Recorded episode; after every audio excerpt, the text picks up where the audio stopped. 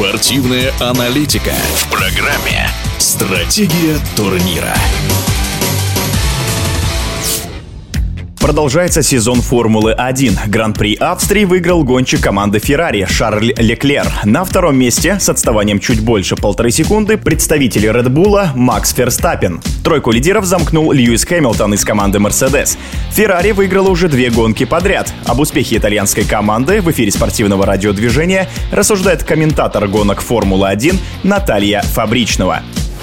Феррари — это та команда, о которой всегда можно сказать, что она принесет какие-то сюрпризы, и не всегда эти сюрпризы со знаком плюс, поэтому говорить о том, что вот сейчас, когда у них такой быстрый мотор, когда машина получилась, пусть она и получилась ненадежная, но говорить о том, что они будут штамповать победы, как это делали, например, команда Мерседеса восемь лет подряд, рано, преждевременно, и к тому же основной конкурент, команда Ред Булл, в любом случае будет навязывать борьбу, и гонка вооружений у нас продолжится. Тем более, что потолок бюджета команд руководство Формулы один разрешило поднять на три процента. В связи с этим делать какие-то прогнозы, будет ли Феррари теперь регулярно быстрее Ред Булла, как это было, например, да, в Австрии, неверно, неправильно, неточно, потому что с командой Феррари никогда нельзя сказать о чем-то, что это будет точно.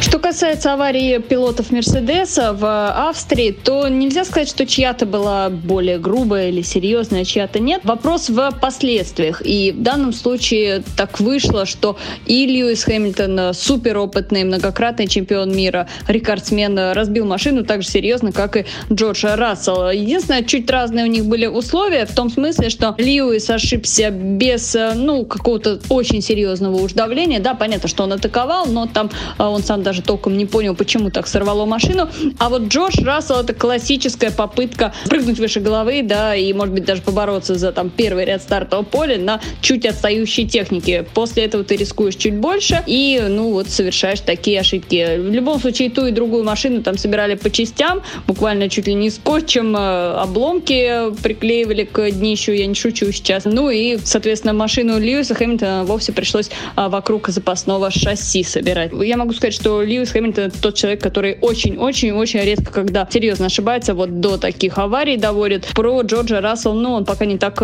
давно сравнительно в Формуле один, чтобы делать такие выводы. Что случилось с Миком Шумахером? Откуда такой прогресс? Если проследить за карьерой Мика Шумахера, то как раз вот такой долгий вкат очень даже характерен. И это началось еще с самых младших серий, когда внимание общественности уже из-за фамилии было к нему приковано. И вот в принципе, тут ничего удивительного. Кто-то говорит полтора сезона, кто-то говорит один сезон, но стабильно нужен Мику Шумахеру, чтобы быстро поехать наравне с партнерами по команде. Для автоспорта это, конечно, скорее минус, но в данном случае Мику повезло с точки зрения фамилии, и у него есть вот это время. Не всегда оно бывает у новичков, но мы видим, что можно вкатиться в такую сложную технику, как болиды Формулы один, и, собственно, прогресс и очки. А дальше где очки, там мотивация, там ты едешь еще лучше. Так что пожелаем Мику удачи и дальше. Гонщики устроили почти бунт по поводу непоследовательности в действиях судей.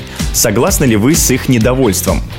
Жалобы на непоследовательность судейских решений — тема для Формулы один, да и вообще для автоспорта совершенно не новая. И у нас были уже смены и судей, и даже гоночные директоры меняли, сейчас их целых два. Но в любом случае гонщики недовольны. И а, мне кажется, что тут нужно уже какую-то избрать одну определенную политику партии, что называется, и либо жестко всех судить, либо все время прощать, да, какие-то мелкие инциденты или просто даже не рассматривать, признавать гоночными инцидентами, например, в случае столкновений. Потому что, когда сравнивают вот один эпизод, его не наказали, а эпизод годом спустя в этом же повороте на этой же трассе наказали. Мол, где же последовательность? То есть э, нужно, чтобы, видимо, был все-таки один гоночный директор, который, ну, если хотите, гнул свою линию и уже ее не менял, придерживался своей тактики. А что касается штрафов и предупреждений за несоблюдение пределов трассы, ну, э, это мода последних э, нескольких лет. Она многим не нравится. Мне тоже, честно говоря, не Не очень это нравится.